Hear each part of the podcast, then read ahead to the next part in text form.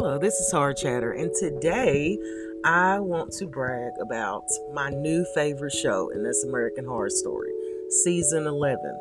Um, I've seen two episodes, and it is an anthology series on this season, which I think is very great. It's very intelligent. I love anthologies. When you have an anthology, you can break down different stories, and it gives you double the pleasure for horror. So, the first is going to be about a house, a dollhouse, and that's all I can tell y'all. It is about a dollhouse and very sinister surroundings with this dollhouse. Um, the second is about the ring. You know, the ring, the, the thing you put on your door to, you know, to show you who's at the door. It puts a spin on it, which I absolutely love. The acting is wonderful. I'm so looking forward to the rest of the season. You know, I think, you know, we need real storytelling.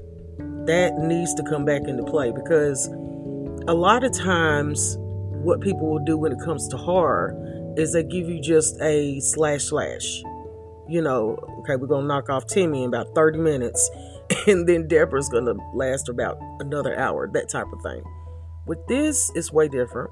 And um, but you know, for a couple of years now, they haven't been on par when it comes to their episodes and stuff. So this one I'm having high hopes for.